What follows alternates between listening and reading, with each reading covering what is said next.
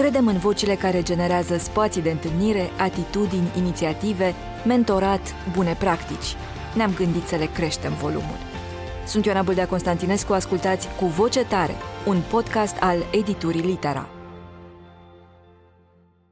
Bianca Mereuță, bine ai venit la Cu Voce Tare. Mă bucur foarte mult uh, să ne revedem și mă bucur de faptul și îți mulțumesc pentru că ți-ai făcut timp. Uh, acum noi înregistrăm uh, pe durata Bookfestului când toată lumea alergată, e greu, pentru toți e presiunea mare și totuși tu ai venit, așa că îți mulțumesc foarte mult. Mulțumesc foarte mult și eu pentru invitație. Mă bucur să fiu aici cu tine și abia aștept să povestim pentru că după aceea avem de alergat printre cărți. Așa este, de aici plecăm direct în târg și avem de alergat printre cărți. Între timp, între timp însă te iau la la, întrebări, așa cum am promis un pic. Și o să încep cu cele mai grele, știi, ca la școală. Întâi uh, bifăm exercițiile complicate și după aceea spre final ne rămân Nisipul cele... și pietrele mici și berea. Exact.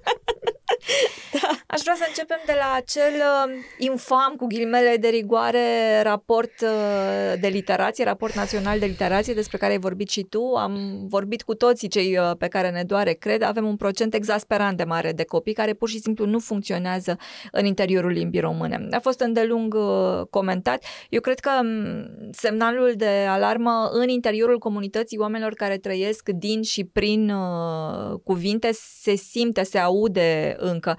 Tu cum vezi și cum simți lucrurile astea?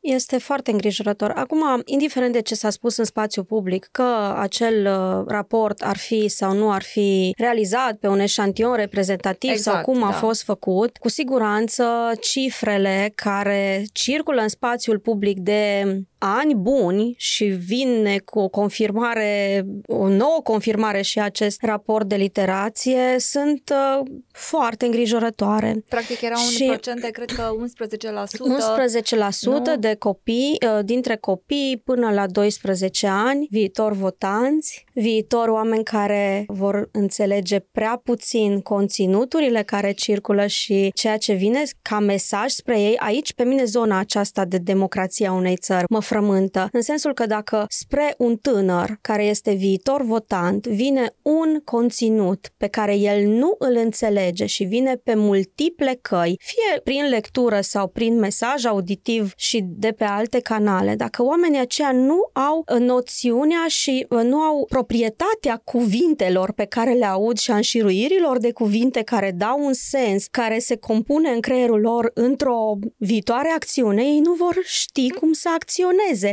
Asta este problema mea. Și Unde ajungem? De aici se poate extrapola foarte mult și tu ai vorbit despre uh, partea asta care ne doare pe toți, dar eu și o durere, cred că trebuie să spunem asta și pentru cei care se uită la noi și care ne ascultă, e și o durere la nivel individual, pentru că sunt viitori adulți care nu vor înțelege bine o anamneză nu, nu, da, medicală, nu vor, nu vor ști să ia un tratament. Este un că... pericol public, de fapt, da. să nu știi, să nu înțelegi ceea ce citești, să nu înțelegi ceea ce auzi, să nu poți discerne între un mesaj care vine pe o cale fake sau pe o cale rațională, științifică, documentată și chiar dacă citești, tu să nu înțelegi ce este acolo. Aici, știi și că avem e... și o găsim deja asta în, în Asta cred că și la adulți, zi. exact, este o chestiune foarte frecventă, doar că la adulți nu, nu e contorizată, să spunem, uh, lipsa asta de ceea ce se numește media literacy, da. faptul că nu sunt mulți adulți care nu disting între surse, nu disting între ce este mesaj promoțional și mesaj real, real. Uh, mesaj contrafăcut, fake, cum spuneai tu foarte bine, și mesaj documentat, bazat pe o realitate la firul Și ierbii. mai este un aspect care intervine acum și chiar vorbeam înainte de a începe uh, discuția noastră. Suntem bombardați cu mesaje de peste tot, din social media, venite pe tot felul de guri care vorbesc cu voce foarte tare și nu, nu diseminăm între cineva care cu adevărate recunoștințe pe care le poate da mai departe și le dă cu bunăvoință spre societate și cineva care doar vrea să-și facă imagine. Bianca, tu ești creatoarea unei dintre cele mai mari și mai consistente, aș spune, comunități de părinți interesați uh, de, de lectură, uh-huh. interesați să-și facă, să-și ajute copiii să citească, să citească și pe mai departe. Și înainte să te întreb, că o să te întreb și asta, cum vezi tu ieșirea din marasmul ăsta, din problema asta mare cu, cu lipsa de literație, o să te întreb altceva, ceva ce am observat în interacțiunea de zi cu zi. În general, oamenii sunt foarte interesați de expunerea copiilor la cărți și de citit la vârste mici. Cei mai mulți părinți fac efortul ăsta, le citesc, le caută cărți frumoase, îi expun imaginii și textului, suprapunerii dintre cele două și îi fac să trăiască în poveste. Cumva, la vârste mai mari, interesul ăsta se pierde, dar se pierde de ambele părți. Se pierde și în tabăra părinților, se pierde și în tabăra copiilor. Cum se întâmplă? Ce se întâmplă acolo? Eu cred că în momentul în care copilul deja devine cititor independent, părintele simte că poate lua și el o pauză, poate că e obosit. Noi trăim o viață extrem de agitată și asta este realitatea în care trăim. Cred că lucrurile ar trebui un pic uh, gestionate în interiorul fiecarei familii și în interiorul fiecăruia dintre noi. Să realizăm, uh, să realizăm fiecare cât putem, cât vrem și ce e important, de fapt, care sunt prioritățile, pentru ca să putem în continuare să fim acolo aproape de copii. Dar eu cred că este mai, mai degrabă decât o lipsă de interes din partea părintelui de a continua acest proces de lectură, mai degrabă o oboseală a părintelui. Zice, părintele probabil după ce începe copilul să citească, spune ok, am și eu un pic de timp pentru mine. Eu cred că aici, aici intervine această rutină. Aici cumva, butonul pauză. Aici, da, butonul pauză în familiile în care se citește și Da. există această rutină. Iar în familiile în care nu se citește, acolo cred că ar trebui să existe modalități de sprijin pentru ca acei părinți și acele familii care sunt multe, să aibă, nu știu, kituri de lectură, să, să primească kituri de lectură, să fie încurajați și învățătorii și să fie încurajați pe mai multe căi, uh, iar dacă ei nu au uh, consistență financiară, să primească cărți. Sunt programe de genul acesta în țările nordice, în Germania, în... avem exemple, dar pentru asta trebuie să existe interes și bugete din partea factorilor politici. și campanii care... integrate, pentru că vorbim și foarte campa- mult. Da, și strategie pe Exact. termen lung făcută, integrat. Nu, nu e vorba de o simplă campanie, e o strategie de națiune. Spre exemplu, dacă ne uităm puțin înspre Italia, vedem acolo uh, regiunea Reggio Emilia, da, Reggio. Acolo brandingul de regiune este asociat educației. Adică ce poți face mai mult pentru educație decât să-ți branduiești toată regiunea ca și comunitate de învățare. Tu ești specialist în marketing Da. și comunicare și m, vorbim acum de, de o comunicare amplă, extinsă, nu? Într-adevăr, de Extinsă branding. deja de 60 de ani. De 60 adică, de ani. Da. Ce crezi că lipsește însă în zona noastră, în bula noastră, cum se spune așa, de comunicare culturală? Pentru că, într-adevăr, campaniile astea despre care vorbim, la noi nu există, integrate, naționale și așa mai departe. Ce se face? Se face în principal de către edituri, ONG-uri, oameni ca tine, care pornesc aventura asta, dar care trebuie totuși, sunt oameni care muncesc și trebuie să o susțină prin forțele proprii. Da, eu cred că lipsește în primul rând, uh, să zic, smerenia și umilința. Cred că asta ne lipsește celor care avem mai multe cunoștințe. Cumva considerăm că fiecare dintre noi știm mai mult decât celălalt și pot Nu să o lucrăm spun, împreună. Nu lucrăm suficient împreună. Nu lucrăm suficient împreună, nu ne ascultăm suficient unii pe alții, credem că avem idei mai bune unii decât ceilalți și iarăși este o chestiune de a fi bine cu noi înșine. Pentru că atunci când ești bine cu tine, poți să accepti că de lângă cel de, de la cel de lângă tine vine un ajutor și împreună puteți face un pic mai mult. E foarte interesant pentru că acum câteva episoade l-am avut uh, invitat pe Andrei Borțun de la The Institute, cel care a dat play uh, atâtor aventuri frumoase, creative, de la RDV, Romanian Design Week, până la Gala Societății Civile și el a spus un lucru care m-a amuzat și nu prea pe moment, și anume că în România ne lipsește reflexul colaborativ. Da, și tot ă, asta cumva vine istoric în, din spate. Noi suntem o societate opresată. Am trăit atâția ani în comunism. A trebuit să luptăm și mai ales uh, intelectualitatea să lupte pentru supraviețuire. Și atunci, în momentul în care am ajuns în lumea liberă, continuăm cumva să dăm din coate din reflex. Trebuie să reînvățăm pattern-ul de a-l vedea și pe celălalt, de a-l înțelege și pe celălalt și de a fi acolo împreună. E foarte greu, inclusiv pentru mine e foarte greu. Mă gândesc câteodată, atât de mult am muncit, de ce să nu ies eu în față? Dar uh, dacă faci un pas în spate și mai ales acum pe fondul acesta al oboselii generalizate, fiindcă trăim o oboseală generalizată, pe unde merg de la începutul anului, aud, sunt obosit, nu mai pot, sunt dezamăgit. Ok, și dacă pornim pe fondul ăsta și încercăm să facem mai multe lucruri împreună, ne ajutăm unii pe alții să ieșim din starea aceasta. Practic, tu vezi în coagularea asta comunitară ieșirea inclusiv din marasmul ăsta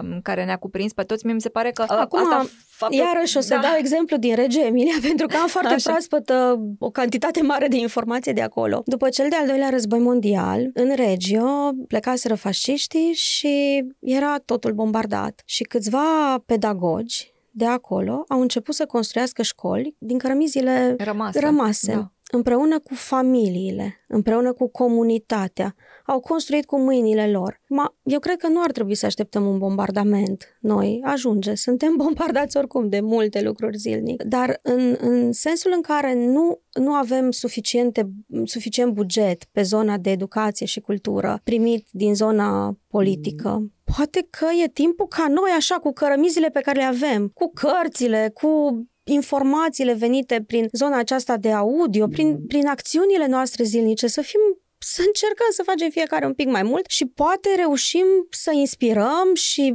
eu văd o salvare cumva venită tot din mediul privat. Da tot din mediul privat și împreună cu mediul privat să-i facem pe cei din mediul privat să vadă educația și cultura ca pe o nevoie de bază acolo în piramida nevoilor. În România, cu adevărat, cred că nevoia fiziologică a acestei națiuni este nevoia aceasta de educație. Da, e o problemă acută și e o problemă acută. cineva mi-a trăgea ieri uh, atenția în târg și mi s-a părut o observație pertinentă asupra faptului că, în general, în România, copiii nu văd suficiente cărți. Copiii nu văd cărți în multe case, în multe școli, da. în multe comunități rurale, de unde lipsește biblioteca, lipsește librăria. Acasă nu sunt cărți, pur și simplu nu văd cărți. Mulți nu știu cum arată o carte în afară de manualul pe care l-au. Și și acela de multe ori rupt și scorojit. Și de multe ori este o problemă care ține mult mai mult de educația adultului decât de da. educația copilului. Aici este copilul ce poate să facă el, ce resurse are când este mic. Nu are nicio resursă. Practic copilul primește din mediu și de la părintele care îl crește suportul pentru a fi educat până când ajunge la grădiniță școală. Ok, ajunge în mediul rural la grădiniță sau la școală, nici acolo nu este suport. Ce faci? E clar că e nevoie de susținere, mai ales în acele comunități ample, rurale. Noi suntem o țară preponderent rurală. rurală. da. E nevoie de susținere, dar asta nu se poate face fără, uh, fără o, o foarte bună colaborare și fără implicarea unor persoane care înțeleg, chiar și din perspectivă economică, dacă ar înțelege aceste persoane, piața muncii cum se mai formează? Adică eu cu cine mai lucrez? Voi lucra totul cu roboți peste 20 de ani. Nu mai avem nevoie de oameni. Și care este zona de unde poate partea asta mm. sensibilă, empatică, filtrul subiectiv ne lipsește cel mai mult, nu? Cred că și da, asta e o, o, da.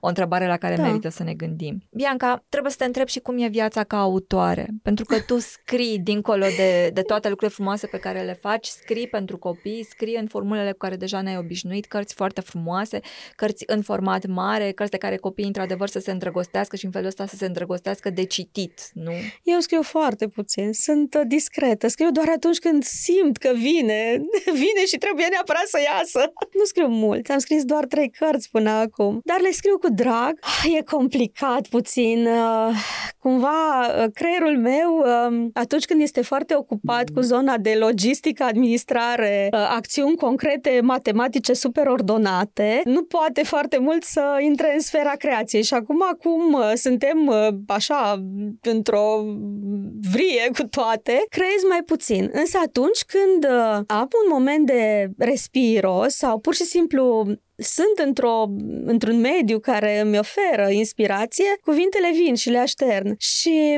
vin lucruri așa sensibile și spuse din suflet, pentru că eu chiar iubesc lumea, iubesc viața, iubesc copiii mai presus de orice. Și da, e frumos. Și se simte. Se simte da. asta. Se, se, se simte și din partea mea cumva și, din, și spre mine. E foarte frumos când întâlnești copii care vin și sar în brațe pe stradă sau când te duci la un muzeu și ai un copil care vine și te ține de mână pe tot parcursul unui discurs și îmi spune că mă bucur foarte tare să te văd. Da, copiii e au ceva fantastic. entuziasmul ăsta nedisimulat da. și aici nu, nu putem intra, cum vorbeam mai devreme, în zona de fake, nu?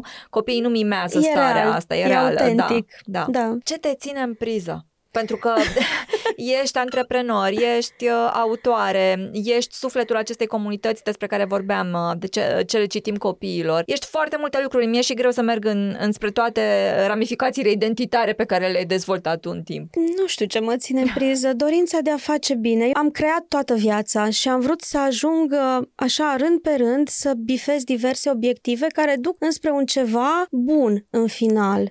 Și tot timpul văd și proiectez înainte și îmi calculez în așa fel pași încât să pot să mai bifez un obiectiv. Îmi place să văd lucrurile terminate și bine făcute. Asta cred că mă ține în priză și pasiunea. Uh, eu nu am nimic de ascuns. Eu sunt un om care pentru asta trăiesc. Pentru a face lucruri, pentru a pune vise în aplicare. Ce te nemulțumește la actualul sistem educațional? Pentru că sunt foarte mulți copii care vin cu pachetul ăsta de entuziasm și pentru că acolo cumva e un minus mare. Există foarte multe organizații, cum spuneam, din zona privată care încearcă să suplinească lipsa asta, dar altfel în școli copiii sunt puțin expuși la întâlniri cu autorii, la lecturi, la cluburi de lectură, la cluburi de lectură reale, care să nu însemne citit la kilogram, ci să însemne citit cu sens, la modalități pedagogice noi, sunt foarte multe.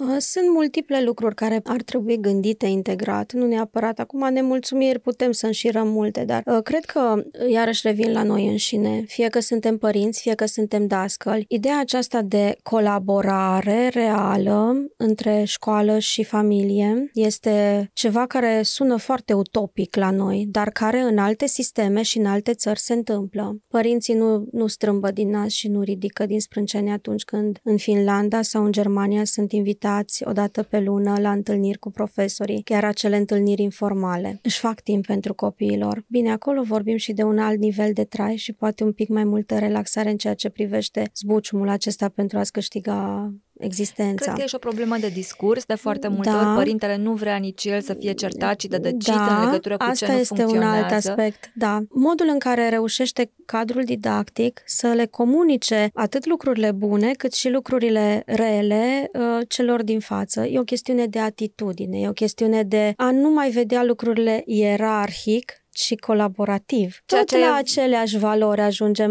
E de fapt, ce lipsește, ce lipsește da. cu adevărat per total din educație este ideea de a acționa în spiritul unor valori formatoare de caracter, mai degrabă decât a le propovădui, ci chiar să fim ceea ce spunem că suntem și să fim ceea ce vrem să ajungem. Să fim în fiecare zi câte un pic. Și cred că mai lipsește ceva la capitolul educație, uite, ceva pe care tu îl ilustrezi foarte bine de câte ori vorbesc cu tine într-un context sau altul, tu faci o nouă formare. Ori faci o da, specializare, da, ori faci un master, ori faci și un exemplu uman, dacă vrei, de, de formare continuă. Sunt foarte mulți foarte profesioniști pentru care odată ce s-au terminat studiile, formarea s-a, încheiat s-a formarea. Terminat. Nu, niciodată, cu atât mai mult în educație. Lumea evoluează cu o repeziciune încât oricum și cei care ne formăm nu reușim să prindem tot, tot oricum nu putem prinde. Da. Nu reușim să prindem din urmă cât de multe se întâmplă în jurul nostru. Cred că iarăși este o chestiune de vocație să ajungi în educație, adică tu chiar trebuie să fii un om curios și mirat în permanență și fericit cu ceea ce faci, dacă cu adevărat vrei să fii un profesor bun și un om care să ai și umilința de a înțelege că elevul te poate depăși sau poate chiar părintele. E o chestiune așa de de simțire.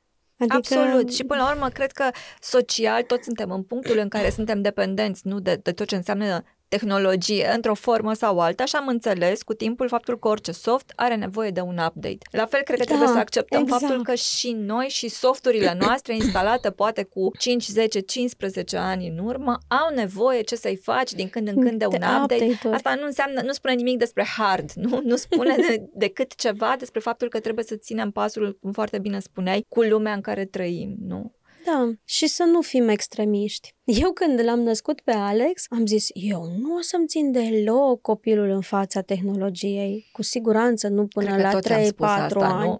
Da, și citeam din cărțile de parenting și așa, totul dezirabil, totul extraordinar. Într-adevăr, nu l-am expus de tehnologiei până la o anumită vârstă, dar după aceea, cu moderație și cu un conținut foarte bine ales, s-a întâmplat. S-a, s-a întâmplat din diverse motive, chiar și pentru că exista un conținut educativ pozitiv acolo unde voiam exact. să ajungem. Și este foarte important acest echilibru și acest melanj. Și lipsa de demonizare poate e da. la fel într-un fel și cu mâncarea, nu?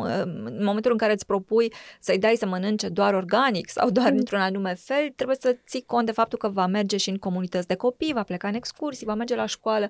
E foarte am probabil să guste de la altcineva. Meu, am avut exemple în jurul meu de părinți care își țineau copiii foarte strict, cu, cu foarte mare strictețe în zona alimentară și copiii fugeau la alți copii și da. dulciuri. Adică la e aceeași poveste și cu exact. tehnologia și cartea. Cred că trebuie să fim un pic mai relaxați fiecare dintre noi și să privim copilul, să vedem ce-i face bine și să-i aducem acolo bucățica de echilibru în ceea ce-i face lui bine. Și asta e foarte important și tu vorbești și foarte cadru des didactic și asta. Da. da. Copilul nu vine cu prospect, nu? Adică da. nu avem manualul copilului în care să scrie acolo exact tot ce trebuie. O parte, sigur că simțim, fiind părinții lui și ne adaptăm nevoilor copilului pentru că înțelegem cum e el, e al nostru, până la urmă noi îl creștem și o parte învățăm. Cred că și asta e o chestiune la care trebuie să fii dispus, fie că ești părinte sau profesor, să înveți cot la cot cu copilul de ce are nevoie ca să trăiască bine și ca să se adapteze în și lumea asta. asta în permanență. Da.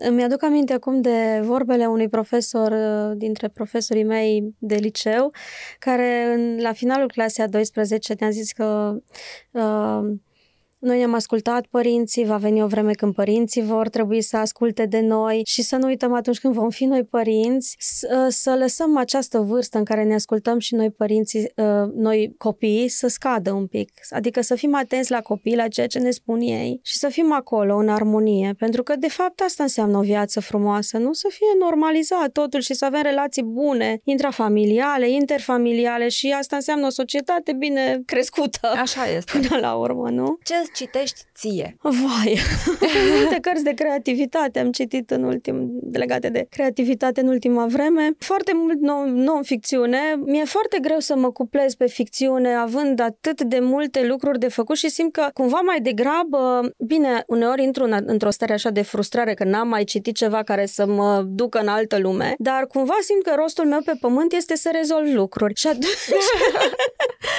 și atunci am căutat tot timpul cărți care să mă ajute să, să rezolv lucruri. lucruri.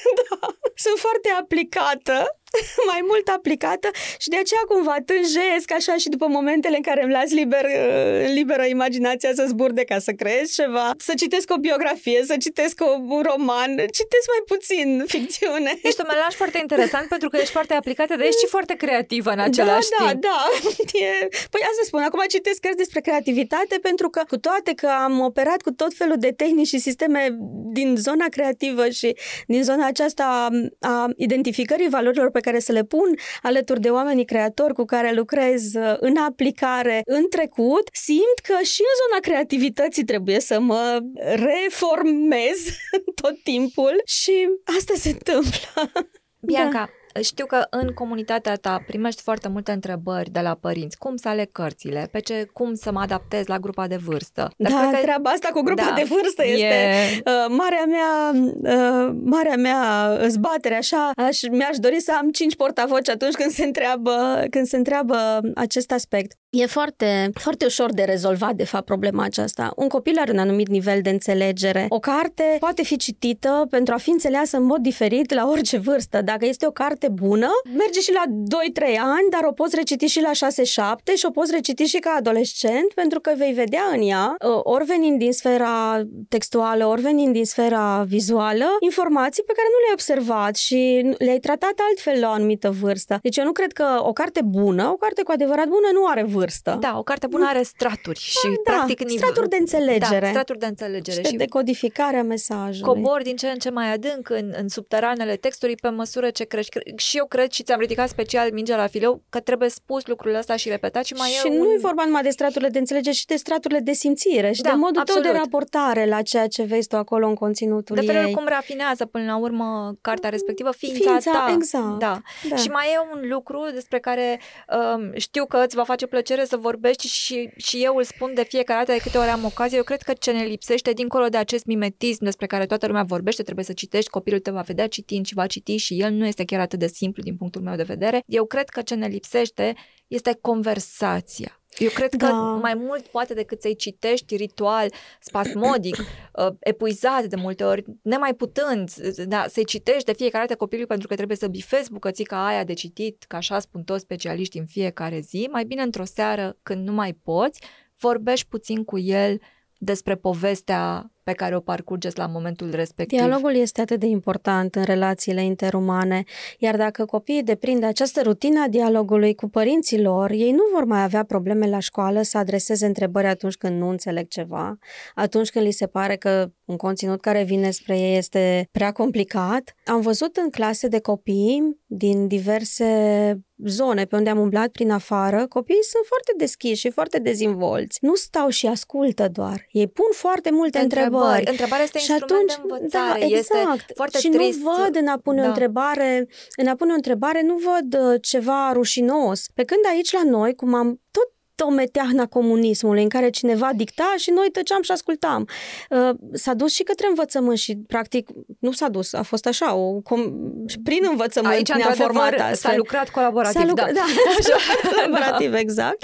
Și atunci, în momentul în care învățământul se transformă dintr-unul ierarhic, ierarhic într-unul colaborativ, dialogic, în care uh, cadrul didactic, părintele, încurajează copilul să pună întrebări, dar nu doar încurajează, vine el cu exemple de întrebări, că practic copiii da învață da, din ceea ce... și în comunități cred că există rolul rolul profesorului, până la urmă, foarte bine determinat, pentru că e ușor să spui, puneți întrebări, nu face nimic dacă ceilalți vor râde de voi, dar ideea este să intervii și să modulezi. Și să modulezi și să da. moderezi și, da, să fie așa armonie, să fie o conversație, să fie o discuție așa cum e acum între noi. Însă până când ajungi la relaxarea aceasta e nevoie de un pic de exercițiu. E și nevoie... totul se câștigă cu exercițiu. Dacă mai fi chemat acum trei ani să vorbesc la acest microfon, cred că mâinile mele tremurau foarte, foarte tare, pentru că eu sunt pe fond o persoană introvertită, dar pe măsură ce am exersat, mi-am dat seama că poate să iasă și cuvinte, nu doar... Uh, Asta e o poveste pe care o spune multă lume și o poveste mm, cu substrat consistent de optimism din punctul meu de vedere. Foarte mulți oameni care fac, care mișcă lucruri în zona culturală sunt de fapt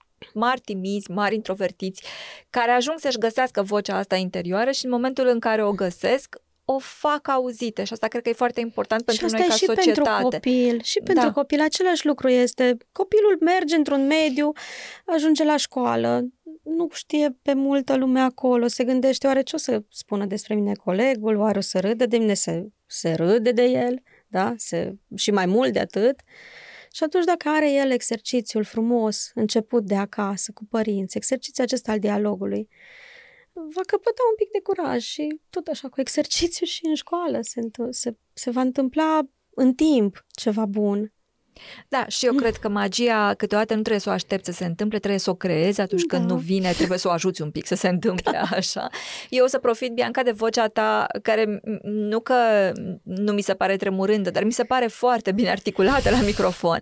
Și o să te întreb pe final, cum întreb pe toată lumea de altfel, despre ce crezi că ar trebui să vorbim mai mult cu voce tare? Despre a fi noi înșine, despre a, a ne crea rutine bune și simple în viața de zi cu zi, despre a fi conștienți uh, că în noi stă puterea de a schimba lucruri și de a acționa, așa, puțin în fiecare zi, despre mici obiceiuri, despre valori și despre a acționa în spiritul lor și despre a fi ceea ce spunem că suntem. A încerca să fim cu toții ceea ce vrem să părem. Mulțumesc foarte mult, Bianca! Cu mare drag!